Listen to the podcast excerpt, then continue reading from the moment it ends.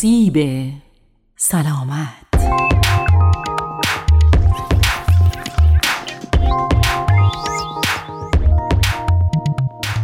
درود بر شما شنوندگان و همراهان همیشگی برنامه سیب سلامت در این برنامه قصد داریم به بررسی اختلال بیش فعالی کم توجهی، علل، علائم، راه های تشخیص و درمان آن بپردازیم. پس تا انتهای برنامه همراه ما باشید.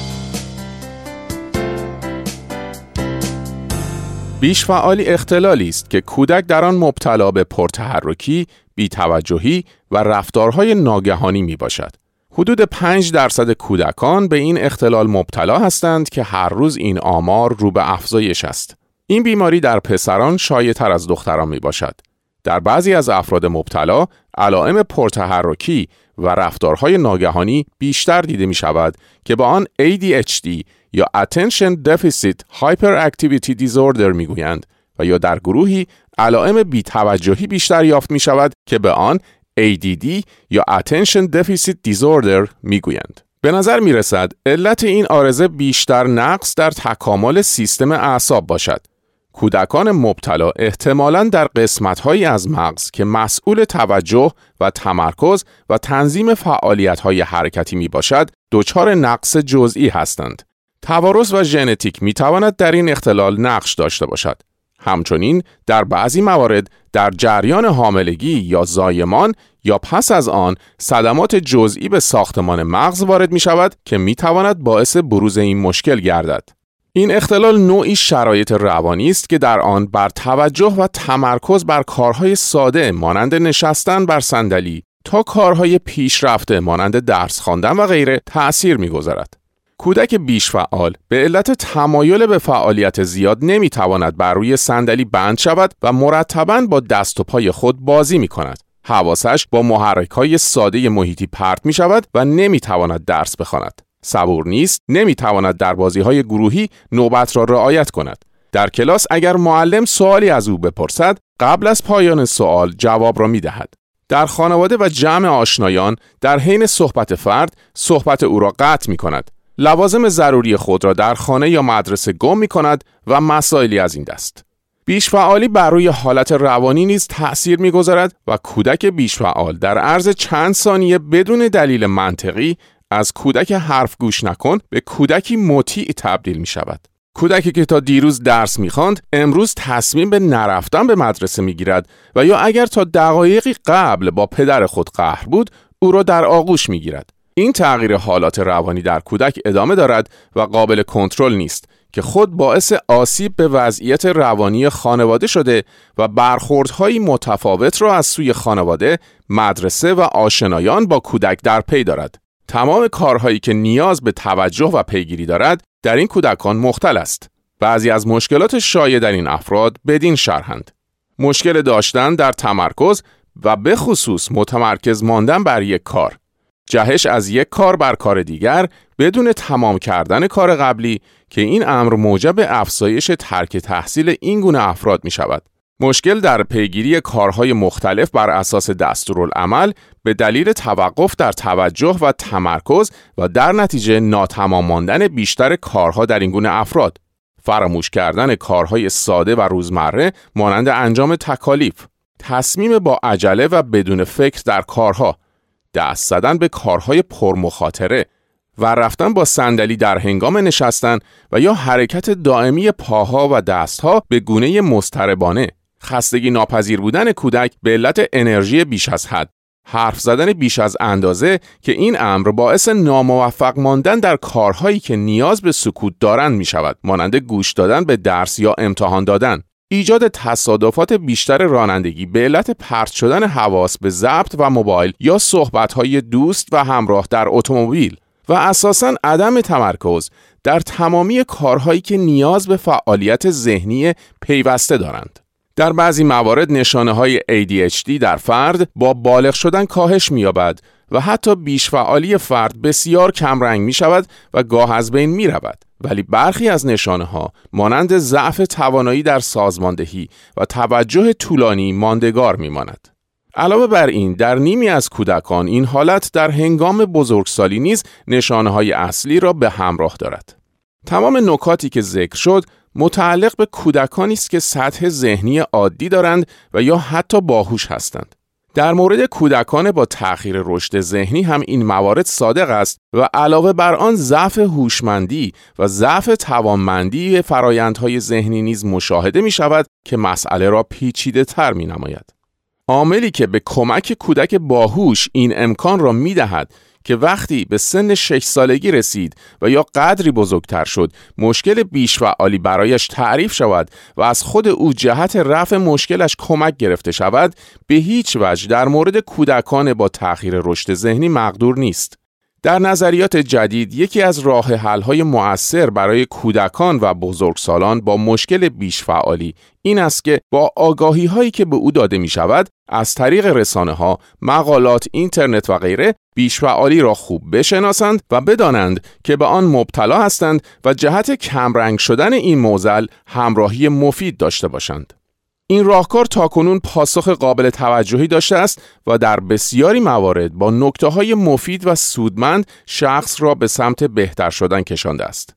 واقعیت این است که هرچه شخص بیشفعال آگاهتر باشد بیشتر حریف مشکلات خود می شود و متاسفانه این راهکار موثر در مورد کودکان با ضعف هوشی و دیرآموزان پاسخ نمی دهد و در نتیجه مشکل خانواده مربیان و اطرافیان را بیشتر می کند. با ما همراه باشید تا در بخش بعدی برنامه به بررسی علل و نحوه درمان این اختلال بپردازیم.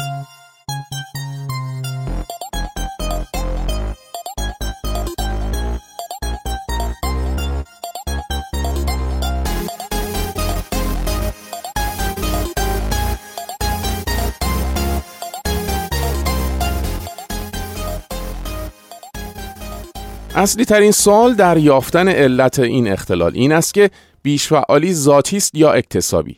با اینکه دلایل ADHD به درستی هنوز مشخص نشده است ولی محققین بر این باورند که عامل اصلی بیشفعالی ژنتیکی است و در مواردی از والدین به ارث می‌رسد. علاوه بر این در کودکانی که زود به دنیا میآیند و یا نارس هستند از نظر جمعیت آماری بیشتر دیده شده است در این حال بیشفعالی در پسران سه برابر دختران گزارش شده است در گذشته اگر علائم بیشفعالی در کودکی دیده می‌شد خانواده ها روی کرده متفاوتی را نشان می‌دادند ولی امروز همان خانواده ها به مشاور و پزشک اعتماد می کنند و هنگامی که بیش فعالی در کودکان ها تشخیص داده می شود به دنبال راهنمایی می گردند. این تفاوت روی کرد موجب شده که آمار تشخیص بیشفعالی رو به افزایش باشد.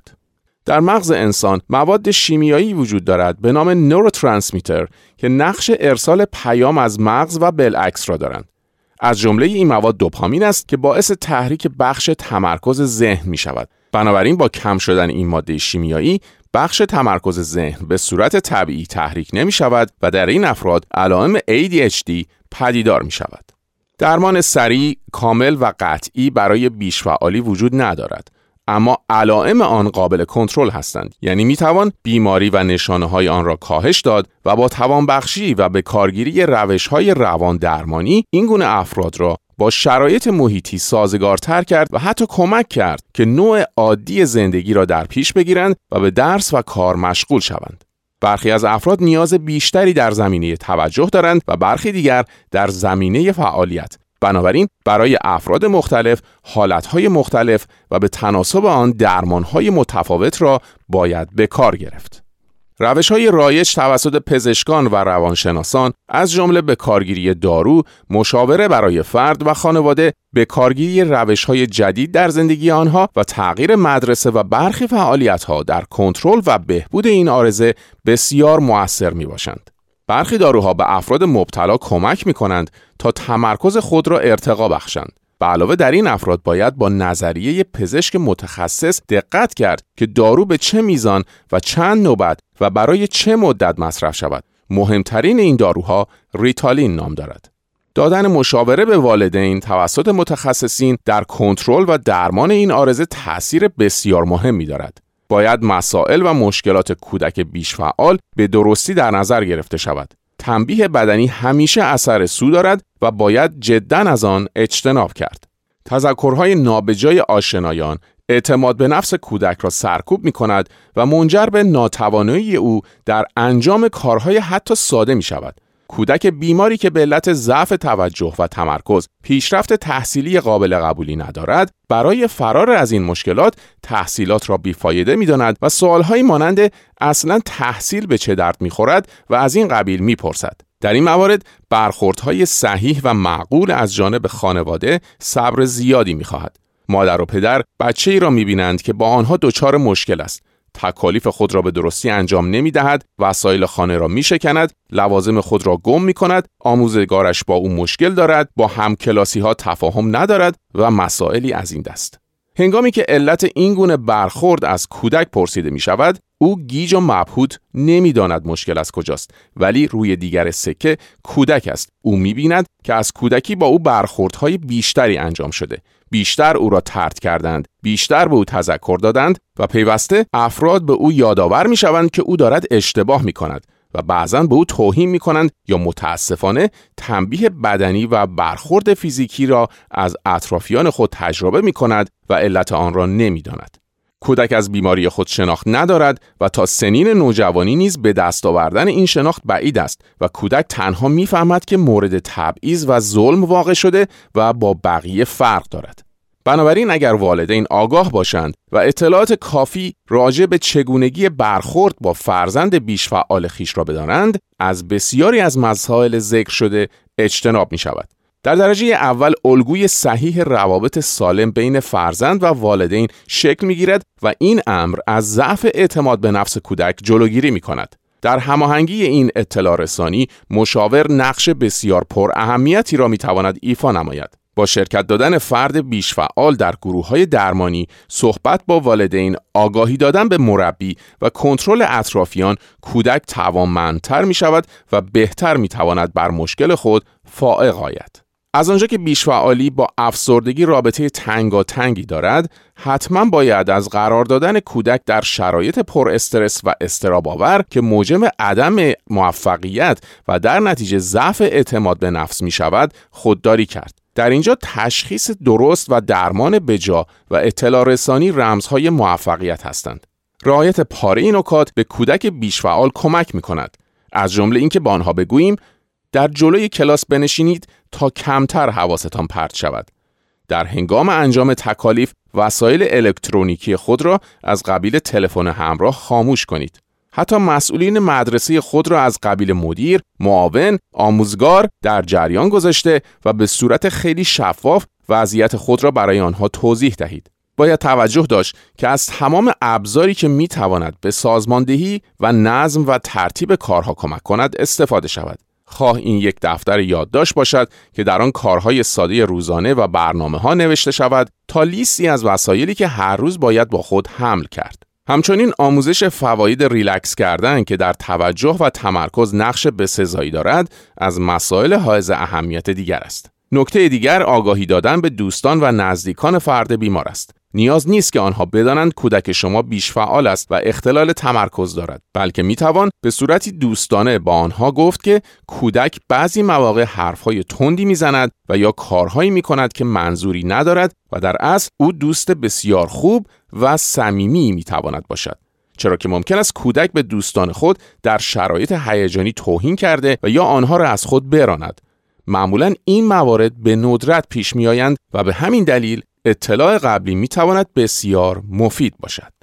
این نکته بسیار مهم است که کودکان بیش فعال در برخی موارد بسیار باهوش هستند. در حقیقت افراد بیش فعال با اینکه در برخی جاها اختلال تمرکز دارند ولی در عین حال توانایی های خود را نیز دارند. مهم این است که این توانایی ها که از فرد به فرد متفاوت است شناخته و کانالیزه شده و بر روی آنها به عنوان نقاط قوت کار شود. ناامیدی به علت عدم توانایی در فعالیت‌های مستمر در کودکان بیشفعال کاملا طبیعی است. در این موارد باید از کودک خواست که برای غلبه بر این مشکلات از راهکارهای مناسب استفاده کند و همچنین انگیزه درمان را در او تقویت کرد.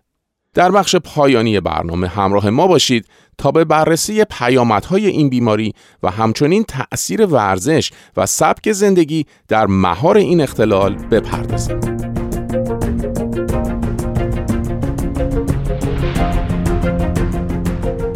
از جمله پیامدهای عدم درمان به موقع بیشفعالی کودکان می توان به ترد شدن توسط همسالان، بروز رفتارهای ضد اجتماعی، گرایش به مصرف مواد مخدر، افسردگی، استراب، اختلالات یادگیری و شدید شدن علائم ADHD در نوجوانی اشاره داشت.